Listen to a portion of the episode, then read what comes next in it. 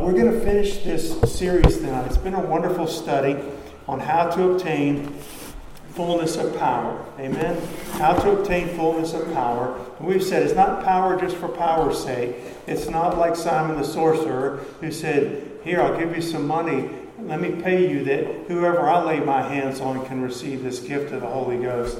Um, that's the wrong frame of mind. It's God wants us to walk in power, but that power is for Jesus' sake. It's for His glory. That we would walk in victory over temptation. That we would walk in the fullness of His power uh, of faith. You know, when we pray and different things like that, it's for God's glory. It's not so that a lot of attention can be brought to me. You know, when Peter and John uh, were used by the Lord to heal the lame man, and then they preached, and 5,000 people got saved. It was a platform, right? The healing was through their lives. They had the gift that God had given them by the Holy Spirit and the power. These signs shall follow them that believe. They'll lay hands on the sick and they shall recover. Well, that hadn't changed in our day.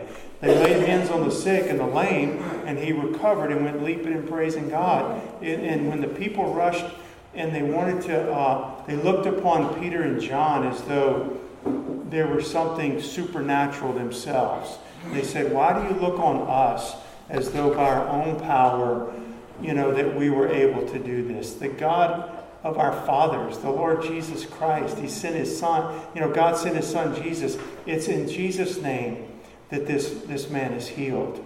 And so remember that. It's not power for power's sake, it's power for God's sake and for His glory. So I'm excited about this last section that we're on. And this last section that we're on, which we started last week and we should finish tonight, is uh, the power of a surrendered life. You can't get much better than that. Amen? The power of a surrendered life. And we looked at it last week. There's what comes to a life that's fully surrendered to God? You could probably fill in many things, many, many more than maybe what we're going to discuss in our series. But uh, what we looked at last week was that when the will is surrendered fully to God, when the life is yielded to the Lord, you know, when we're yielded, that, that word means to, to place oneself wholly at the disposal of another to place oneself wholly at the disposal of another. That means he can use us how he wants to. He can do what he sees best, like the potter has power over the clay. But we can be clay and fight against God's dealing in our lives. It's not it wouldn't be for our benefit, but we can do it, and we have done it before, and it's not for God's glory. Doesn't mean we're not his child. If we're his child, we're his child, we're born again. But we can fight against his dealings in our lives, not wanting to yield fully to God. Maybe in this area or in this area. And the only the power is going to come to that life that's fully surrendered. And one of the things we'll notice that comes to us is an understanding. Like there's this spiritual understanding or knowledge that comes more completely when we're surrendered. When we argue and we we might be confused about some doctrinal things, or I just don't get it, and I wonder if the baptism is really for today. I've heard some people say it is, and some people that I respect say it's not. And we argue and we fret over things, and we don't have a peace about it. Uh, the, the, all that's settled in our hearts and minds when we surrender to the Lord. He has a way of taking that and just making it clear. And I'll give you a scripture to prove what I'm saying. We talked about this last week. John 7 17. Jesus said, If any man will do his will, if any man will do, it doesn't say hear it, clap for it, write it down, memorize it, do cartwheels about it. If any man will do his will, obedience to the Father, he will know of the doctrine. He will know of the doctrine. In other words, we'll know spiritually, we'll have an understanding, right? We'll understand it if we're yielded to do His will. Not if we're sitting in judgment, looking at it, saying, I wonder if I do it, what's going to happen to my life? I know I haven't really, I'm just picking this example. I haven't really, uh, I'm saved and I haven't really started tithing because finances have been tight. And so I'm rationalizing in my mind. I've heard some arguments for it and against it, and now I'm just thinking in my own life if I start to tithe, What's that really going to look like? Because right now, I'm barely breaking even right now, and so I'll judge it in that way. That's not how that works. The just shall live by faith. We've talked about it for eight straight weeks on Sunday mornings. If any man will do his will, then he'll understand and know spiritually the doctrine. He'll know that it's God. I haven't really been praying the way I should. I'm a believer. God's been dealing with my heart about prayer. Uh, he's convicted me about it. He showed me that I need to step it up in my prayer life and be more consistent in my prayer life, and I haven't done it yet. I wonder, you know, what's the big deal about prayer? And I know that there's scriptures that say it, that emphasize it, but I haven't really noticed that much effect in my life. If any man will do his will, he will know the doctrine. God just clears it up. We don't have to go to seminary. God is able to clear it up. Whatever confusion and shadows and little reservations that we might have, He's able to clear those things up to the obedient, to the one who surrendered fully to His will, and it will obey the Lord above all things. So that's one thing that comes to the life of us that's fully surrendered to God, is understanding of His doctrine know, the things of God. The other that we talked about last week, whatsoever we ask, has to do with our prayer life.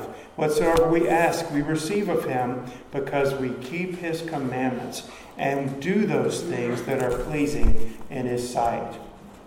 We're not saved in that manner. We're saved by grace through faith. But now that I've been saved by grace through faith, John says to that believer, whatsoever we ask, we receive of him because we keep his commandments. That's surrender, right? Surrender to his will. When it's easy, when it's hard, you know, surrender to the will of God. We keep his commandments and do those things that are pleasing in his sight. That is going to greatly affect not only how we pray, but it's going to affect the answers to our prayers. That is pretty clear on that, that passage right there. So I want to move on tonight and look at another thing. What, how is my life or the life of the believer strengthened? What power comes to the life of the believer who's now fully yielded to God? And let's look at this. I want you to turn with me in your Bibles to John chapter 15, verse 10. Now we know this chapter is where Jesus is talking about the vine and the branches, and he's the vine and so forth. But let's look at this in John 15. Skip down to verse 10. If you keep my commandments, you shall abide in my love, even as I have kept my Father's commandments and abide in his love. These things have I spoken unto you, that my joy might remain in you, and that your joy might be full. And the author makes a wonderful point. This is another of many blessings that come to a life that's fully surrendered to God the joy of the Lord. The joy of the Lord is not the world's joy. The joy of the Lord is not based upon everything going right in our lives. It's not in, the, in based upon that we were healed, we were sick, and now we're healed. That we're struggling financially, now we've got more money than we know what to do with. I didn't have any friends, and now I got lots of friends. It's not based on any of that. Paul said, I've learned to be content, right, with much or little. And beyond contentment, he says here, and had nothing to do with circumstances or situations, he said, If you keep my commandments, that to me is, is being yielded to the will of God, you shall abide in my love. Abide means you dwell there. You don't visit from time to time. This is my resting place. You're my hiding place. This is the, the uh, breath that I breathe. This is the, the environment that I live in, so to speak, is dwelling in the love of God. If you keep my commandments, you shall abide in my love. Well, I want to do that. Amen. I want to abide in his love. Please help me to know how. Even as I have kept my Father's commandments. You know, Jesus had to be obedient. He was obedient. He did it joyfully. He said in the Psalms, I delight to do thy will, O my God. He thy laws within my heart. But the Bible does say he was obedient unto death. He humbled himself and became obedient even unto death, the death on the cross. And so, even as I have kept my Father's commandments and abide in his love, these things have I spoken unto you. He wanted them to know that. It's their secrets. The world doesn't know about it.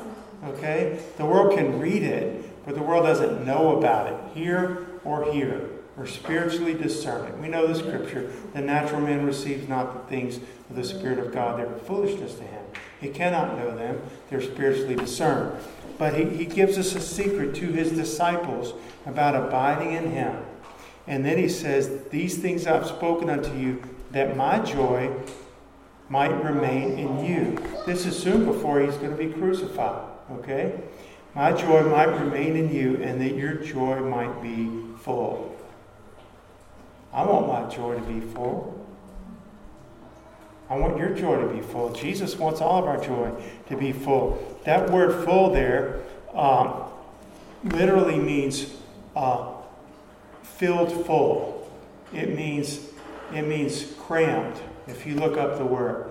And, and uh, you know, the picture to me, it, it gives the example, example like a net that's full. So in that story we, we've talked about recently in Luke where the Lord says, Peter, let your net down for a draw.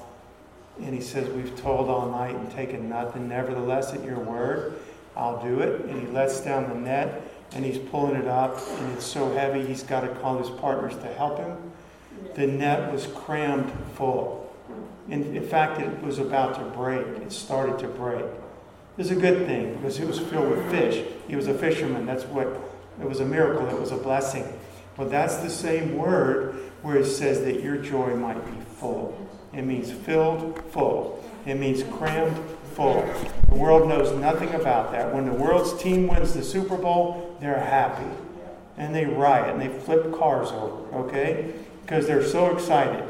And but that fades really quick and by the next day they're wondering what players are coming back next year and who we're going to lose from off of our team and I wonder if we got the chance to repeat. And it just is short lived. You know, you got a t shirt, says world champs, and it wears out, and you're cutting grass in it, using it to wipe up paint that you spill pretty soon. It, it just comes and goes, all right? But that's not his joy, that my joy might remain in you.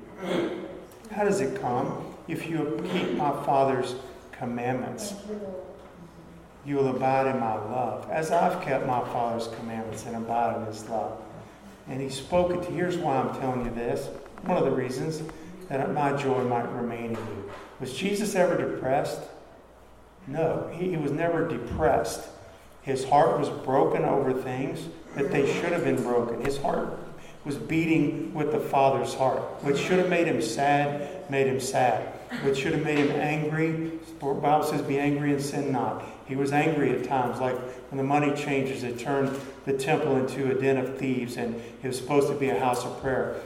But he, he never sinned in any of these things. And depression or gloom, you know, I'm, I would put myself right there, but it's a sin. It's not honoring to the Lord. Okay, just like worry. Oh, I'm so worried about this. That's not honoring to the Lord. But my point is, Jesus was not depressed. He wants his joy to remain in us. Okay? And it comes as we, we yield to Him. So we need to yield ourselves to God. And there's no joy. And if you've lived this way, I pray you haven't, but if you have, you know what I'm talking about. There's no joy in halfway serving God. Has anybody in here done that? Is there any point in your testimony? If you haven't, hallelujah. You have a a wonderful testimony, and I'd be envious of, of your testimony. But there's no joy in halfway serving God, in halfway yielding to the Lord, in halfway being committed to God, in halfway obeying God, and keeping my eyes on Jesus half the time and on the world half the time. I could be the poster child for that, but just because I know by experience. I know from the Word of God, okay? But I also know it by experience. It's not something I'm proud of, but it's part of my life.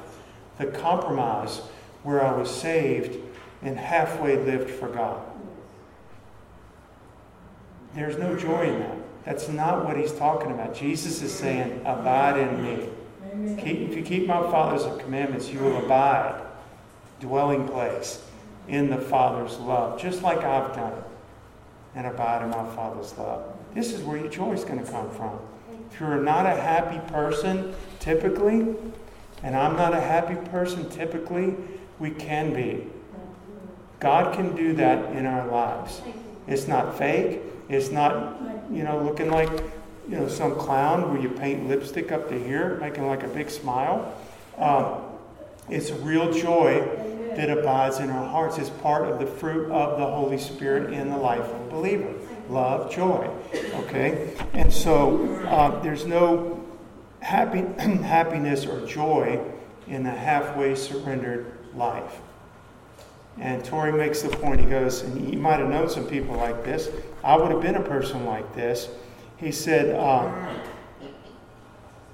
he said, many Christians, so called Christians, have just enough religion to make them miserable. They can no longer enjoy the world and have not entered into the fullness of Christ's joy either. So, you know what I'm talking about? It is not Israel coming out of Egypt and slavery a good picture of that. God brought them out with the high hand of God in a miraculous fashion. You want to bring them through this journey through the wilderness, which was something they could have easily accomplished within a, three weeks, or a month or so, and bring them into the promised land. So there's the slavery and bondage, and then there's the land that flows with milk and honey and all the blessings. And in between is this wilderness. Well, Israel got out in the wilderness, and that's where they lived, and that's where they died. That whole older generation, they never got there, but they weren't here anymore. And a lot of Christians get stalled down right here. They get bogged down right here. It's kind of like Lot's wife. She's out of Sodom, and, but she's looking back because there's something there that she's still longing for. It's, there's some attachment, people, possessions, something that was there in Sodom. And yet God's getting her out and, and sparing her, but she looked back. And that that's not uh, that's a miserable place to be. That is exactly why when I was in that situation, the Lord knows what He's doing. I didn't know my Bible wonderfully. I knew it. I read it. I, I think I was saved at that time. But He spoke to me that from, from Revelation, the church at Laodicea, that I would rather you be hot or cold. But because you're lukewarm, I will spew you out of my mouth. That's not just a church. He told that to me. Okay? And you can dissect it any way you want. Theologically, I just knew that it was time for me to get serious about God. And He wanted me to know that. Okay? And so I was unhappy. I was unhappy. I was joyless. I was miserable. And if you're there, don't stay there. Don't stay there one more day. There's nothing the world has to offer. Sodom had nothing for Lot or his wife back there. You know what I'm saying? This world has nothing. God set us free from the punishment and the guilt of sin, but also from the power of sin. And there's a whole big promised land in Jesus that's ahead of us. He wants us to walk in it day by day. You want to be joyful? Surrender your life to God. Surrender your life to be to God. I would actually have been happier, not more joyful, but I've been happier if I could have just run back fully into the world. I know I couldn't do that. You know what I'm saying? But uh, it's, it's wonderful. People are afraid sometimes to absolutely surrender to God. Satan is a master uh, of, he's a liar and the father of lies, and he whispers little lies that we think are our own, that we thought it up. But it was Satan. He used to tell me if you surrender your life to God fully, like those preachers are talking about, like the Bible talks about, like you know you should do, if you really do that, you won't have a friend in the world. Nobody else is like that, Randy. Look around you. No, nobody you know is sold out to Jesus Christ. You're going to look like a weird weirdo. You're not going to have a friend in the world, and your life's going to be miserable. And I listened to that lie, and I heeded it, and I went with it. It's a lie. You want to be joyful? Surrender to God. Jesus said, The prince of this world cometh, that's Satan, and has nothing in me. You know what that is? That's a life fully surrendered to the Father. We say he's God in the flesh. I understand that. But that is a good description. The prince of this world comes and has nothing in me. Didn't have any hooks in it. There were no little shadows in Jesus where he compromising over here and, you know, kind of weak over here in his faith and real tempted to do this over here. Uh, I can get him with that. I can get him with pride. I can get him with laziness. I can get. He had nothing in the Lord. And there's a singleness to that, right? The singleness of heart, the singleness of purpose. And there's a joy that comes in that. You can be dirt poor and be joyful because your heart's not divided. And you can sleep at night. And you lost every friend in the world, but guess what you learned? There's a friend who sticks closer than a brother. And I learned that. And he sent me so many other things. The devil is a liar. I'm so glad that I surrendered to the Lord. But but the point is, some people are afraid. They're afraid they won't have any friends. That was my thing. Uh, somebody might be afraid. I know what God's like. He's going to send me to Africa. He's going. I know He's going to send me to India. I'm going to live in a mud hut with no air conditioning, you know, and and or He's going to send me to China. And you know what? He might. I'm not saying He's not, but He may not. Whatever He does in your life, you're going to be joyful though. If you surrender to God and He sent you to Africa to live in a mud hut, you would, you would be joyful in doing it. And you'd be unhappy here in the U.S. in a big house with air conditioning. You would be longing to be in Africa if God sent you there and called you to it. You understand what I'm pointing? There's a real joy. I think it's accompanied with the peace. Peace I give you, my peace I, I give, give unto you, right? Not as the world giveth, giveth I unto thee. And here he's talking about joy. And so um, Satan says we're going to have to give up this, this, and this, and this. And our flesh says, You're right, I'll have to give up this, this, this, and this. And I'm afraid to. We might have to give up all those things. I don't know. Just give, give it all to God, and it's His anyway. He'll let you keep what He wants you to keep. And I can promise you this He's going to bless you with a lot of things you didn't have and don't have now. I wouldn't, there's no comparison to my life now just my whole life, okay, now to what it was then. I wouldn't trade it. How foolish I was. That's what Asaph said. I was envious of the wicked. How foolish I was. I was temporarily insane. And God showed me the truth. And praise God. And so surrender to God. Surrender to the Lord. And that's that's the one way that you can have that fullness of joy. I want to give a quick uh, testimony. There was there was not a, a, I guess, a historical testimony of one of the, the early martyrs that was being burned at the stake. And he, as he was being led to be burned at the stake, he threw his arms around the stake and cried out, Welcome, cross of Christ. Welcome, eternal life. What is he saying there? The, the people around that had to have some kind of effect on them. He's not just lunatic, he's welcoming that because there's a joy. He surrendered to the will of God, he surrendered fully to that. Okay? And it's going to bring joy. It's going to, we'll be abiding in his love and, and, and filled with his joy. And the last thing we'll look at on, on in this book, actually, is the next result. And I want you to turn with me, if you would, if you're still in John, look back at chapter 14. And this is very uh, near to when he was going to be arrested. And this is within the last 24 hours, okay? He's with his disciples, Jesus is, and he says this to them in John 14 21. He that hath my commandments and keeps them, he it is that loves me. And he that loveth me shall be loved of my Father, and I will love him and will manifest myself to him. Okay, so he's saying, He that has my commandments, they've been given to us, and that keeps those commandments. That's yielded to God. Surrender to his will, not mine. I'm keeping the commandments of the Lord. He that has my commandments and keeps them, he it is that loves me. Well, that's a test of our love for God. But look what happens to this one who loves God and keeps his commandments. And he that loves me shall be loved of my Father, and I will love him and will manifest myself to him. The Lord puts that, you can't deny it.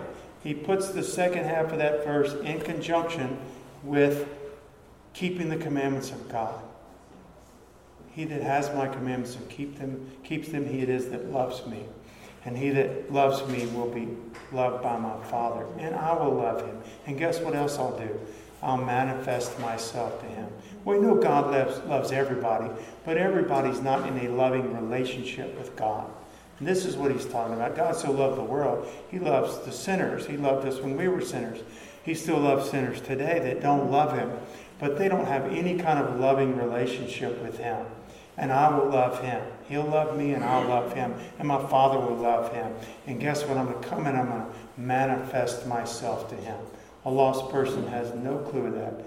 They could be the head of a seminary, but if they're not born again, they don't have Jesus coming to them personally and manifesting himself to them. That is something you have as a believer that's precious and then I have that's valuable. And so a surrendered life, a self surrendered over to God. It, it's the when, when we surrender to the Lord, the Lord uh, comes to us. We surrender fully to Him. Now we know He came for us when we were yet sinners. So I'm not talking about the salvation experience and Jesus coming to the cross. I'm talking about you getting up in the morning and maybe you're too busy for God and you rush off through the day. Maybe days pass. And then all of a sudden, one of your children is sick and you cry out to God to heal them. Okay? Or you hear they're giving out, laying people off at work, and you start crying out to God. But there was a lot of time between, you know, your last prayer time and this. But the Lord's there.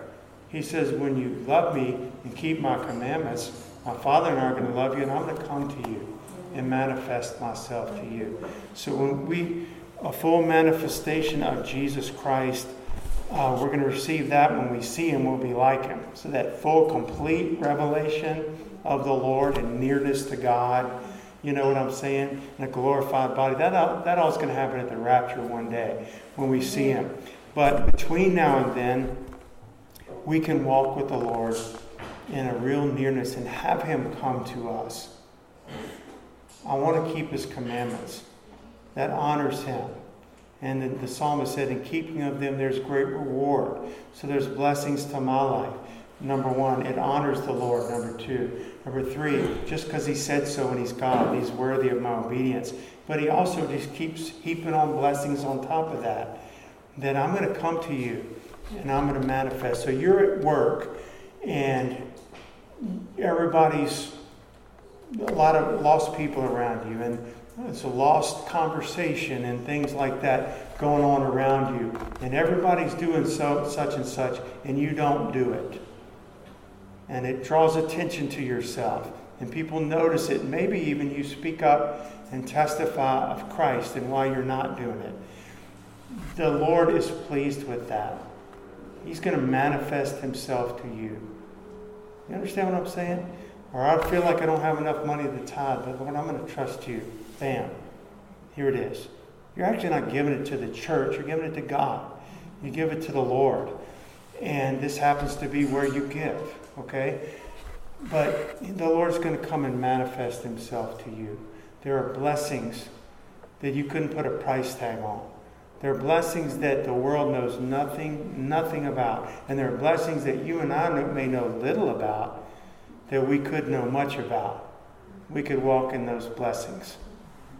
And we'd be like Asaph saying, Man, why was I ever envious of the wicked? This is so wonderful. Knowing Jesus is so wonderful. You know, welcome cross of Christ, and he embraces the stake, this martyr.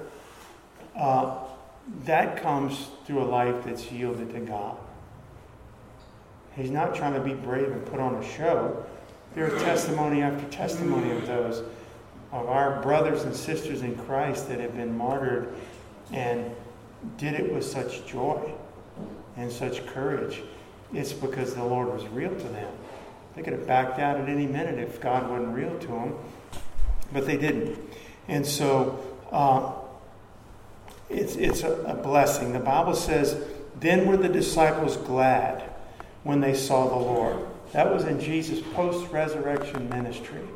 When they saw it was the Lord, they were glad. You know what? Because he came and manifested himself to them. And whatever else they were occupied with, fishing on the boat and coming back, and he had some fish cooked for them on the shore, when they saw it was the Lord, they were glad. Because he, pre, he uh, surpasses everything else in this life. Whatever things, worldly things, not sinful things, whatever worldly things they were occupied with became secondary by far. They were glad when it was the Lord. It's Jesus. Peter jumped in the water and started swimming. Okay? You want to get there first. You want to get to the Lord um, because the Lord does that. Now, I will say this that nobody obeys the Lord, like Jesus is talking about John 14. He that has my commandments and keeps them. Uh, we don't do it in our own strength, but we should never lack the strength to obey the Lord. We can never say, Well, God didn't give me the strength. That's a sermon for another day. But I just want us to know that we can do all things through Christ who strengthens us. And guess what? He does strengthen us. He does strengthen us. Well, he strengthened Stacy, but he didn't strengthen me. He strengthened Damien, but he didn't strengthen me. No, if I belong to him, he does strengthen us. We call upon him. We need to rely upon his strength to do that and to walk in it. Some people might say, looking at that verse, he that has my commandments and keeps them, they might say, well, I'll keep these commandments, but I don't think these are important. Don't do that. I'm not talking about going under the law. I'm not talking about offering blood sacrifices. I'm not talking about observing uh, Sabbath days and things like that. I'm talking about what the Lord has spoken through His Word that a follower of His away we're to walk. Okay, some are very specific in the Bible. And some people will say, I'll do this and this, but I don't think I'm going to do this over here. I think this is little. I love the way he put it. He says, Don't just obey. He goes, Just obey the Lord. Don't ask which is great and small. Don't ask which commandment is important and which is unimportant. The only question we have to ask is which commandment is His. Which commandment is God's? And that's all we need to worry about. Keep the commandments that are God's, not of men. Because in Jesus' day, in Judaism, the, the Jews over the years had added uh, many commandments and burdened men down, burdened their lives down with commandments that he never commanded them to do. But the Jewish leaders did and made the people hold, toe the line, or try to toe the line. And Jesus even said, You yourselves don't even keep the commandments. You know, but he says you you teach for doctrines the commandments of men. Don't do that. All we have to do, don't say this is a big commandment or little. Ask, is it God's commandment or not? If it's His, it's big. If it's His, it's to be obeyed. Don't even wrestle with it. That's where we lose our peace and everything. I'm going to try to do this. I'm going to think about it. I'll pray about it. Don't pray about it. Do it. Some things you don't pray about. Some things you obey. You just do. I'm going to pray about going to church today. Just get up and go to church. You already know you're supposed to do that. It sounds very spiritual, but it's really not. You know? Um, and so, uh, coming to the point where we say, I surrender my life absolutely and wholly and completely to you and to you right now. And that's where God's going to come and He's going to show Himself. Show me yourself, Lord. He's not afraid for you to pray that. Come to this altar tonight. Say, Lord, I've been holding back X, Y, and Z. And I'm giving you tonight X, Y, and Z. Now show yourself to me. You promised in your word you're going to do that. I, I need you and I want you and I long for you and I want to want you more. But would you show me yourself? Manifest yourself to me. The last thing, I said that was the last thing. There's one more just real quickly. We've spent so much time on this, but uh, let's look at this in Acts. Well, I'll just I'll just read it for time's sake. In Acts 5:32, it speaks um, of the Holy Ghost whom God has given to them that obey Him. The Holy Ghost is given, whom God has given to them that obey him. We know the Holy Spirit is the third person of the Trinity. We know that Jesus says, When I ascend to the Father, I will, uh, the Father is going to send the Holy Spirit back when I go. The Holy Spirit's going to come in my name. Okay, so there's the whole Trinity there involved in it. The Lord wants us to have the baptism of the Holy Spirit, the fullness of His Spirit, and the Holy Ghost in that way, in the fullness that we're talking about, the baptism, is given, God hath given to them that obey Him. Well, we can only obey Him up to the extent that we know, but we can do that, right? I can obey what God shows me to obey, and maybe tomorrow there'll be something I didn't realize I needed to obey, and He'll teach me that, and then I can start walking in obedience to that. I don't pressure myself over that. I trust God to show me, okay? But I can walk with a clean conscience and obedience to God today. Okay, God, you showed me to do this. I need your strength to do that. I desire to do it. Help me to do it. He will. Every time, every person. Okay? But um, there are people that have prayed for and agonized for the baptism of the Holy Spirit. They're, they're Christians. They're saved. Their body is the temple of the Holy Ghost. But they want the baptism. They know God wants it for them. They've agonized over it. And, but unless there's, they might deal with individual sins and so forth, but unless, unless there's total surrender, they're not going to receive. It's probably going to avail nothing. There has to be surrender of the life to the Lord. I don't think that the, those 120 in the upper room were perfect. I think they were surrendered. They weren't perfect. God had a lot of work to do in their lives and would do in their lives, but they were surrendered. He said, wait for the promise. Guess what they did? They waited for the promise. He didn't say wait for 30 minutes, an hour, three days, 10 days, six months. He said, wait for the promise. And they surrendered and they waited for the promise. And as they waited for the promise, fully yielded to God, they received. They received when? When God was ready. The day of Pentecost was fully come, they received. And sometimes we struggle, and I, and I sympathize eh, for, for someone that's praying for the baptism of the Holy Spirit and has not received. But I do know that God's going to do it. There has to be, though, a surrender, complete surrender to the Lord. And when that individual does, God will do it. It may come in some rushing mighty wind. It might come in a still small voice. It's going to come in power. That baptism. Holy Ghost is not it. The baptism in the Holy Spirit is going to come in power. Maybe it's a confidence you have when you receive, Do you know that you've received, that the Lord is near. I feel the Lord near to me than ever before. I feel that uh, He's answering my prayers, that my prayers are getting through and reaching heaven. He's going to show us, and we're going to know that we've been baptized in the Holy Spirit. Uh, I'm going to close with these thoughts. The great secret of power with God is the Holy Spirit's presence and filling. I don't think that's stretching. You shall receive power. After that, the Holy Ghost has come upon you. It's not by might nor by power, but by my Spirit, saith the Lord of hosts. And other scriptures that I could quote. So I'm going to read this again from the author. The great secret of power with God is the Holy Ghost's presence and filling. We're talking about for a believer. Sure, you have to be saved. Okay? And the great secret of having the Holy Ghost fill us is the surrendered will a will and a life yielded to God. Yield yourselves unto God. The Bible says in Romans 6:13, as those that are alive from the dead, and your members as instruments of righteousness unto God. So, what have we looked at in this study in previous chapters? Power belongs to God. The, the, the psalmist says, God had spoken once, yea, twice have I heard this, that power belongs unto God. And so, how is it going to become mine? We talked about the power of the Word of God.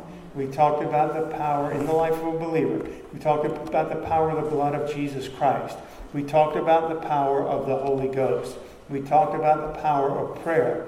And all of those things come to the believer the one that's surrendered to God as we yield fully to God. He's not asking for our perfection. He, he, he'll work in us to complete that. He is asking for our will, which we do have control over, to be fully or perfectly yielded to Him. You can't perfectly yield yourself to God. And if you find out tomorrow, a week from now, a month from here now, a year from now, oh, there was something I didn't realize. I thought I had yielded all to God, but He showed me I have not given my children to Him fully. Then at that moment, it's not, it's not a sin. It would only be a sin if I continue to not yield my children to God. He just made me aware of it. And so now, when He makes me aware of it, Lord, I give you my children. I mean it. Help me to mean it. You love them more than I love them. You can take care of them better than I can take care of them. I put them in your hands. You see what I'm saying? So there doesn't have to be sin in any of that. He reveals our heart to us. So he, we can be perfectly yielded to God at every, any and every moment of our Christian life. He'll work to perfect us and make us like His Son, but I can be, work to be yielded to God and be honest with myself. You know things about your life that I don't know about your life, that nobody else knows about your life. Those things that aren't yielded to God, that's what needs to be yielded to God. And we give ourselves fully to Him. Absolutely surrendered. So I'll just close. Will you yield yourself to the Lord? Will you do it tonight? You say, well, I've already done that, you know, 15 years ago. Well, I have too. But if there's something else, maybe you've never done it. You said, Come into my heart and be my Savior, but you've never fully surrendered every single area of your life your future, your plans, your goals, your ambitions, your friends, your children, your finances, your education, uh, your home. You've never fully yielded everything over to God. That's what needs to be yielded to God if we're going to walk in the fullness of what He has for us. Amen. Y'all stand with me tonight. I really pray that you would take advantage of this time. This is such a clean, clear, simple message. And, and you don't have to wonder what I was preaching about tonight, okay? To lay hold on the Lord tonight, that these altars would be filled with people, not for me, but these, this altar should be full. And we should be laying our lives down before the Lord. And maybe you don't even know, so ask God God, is there anything in my life, and honestly, is there anything in my life I have not fully surrendered to you? I want to know it because it's holding me back from joy. It's holding me back from so many things that you have for me. And I want to surrender it to you tonight.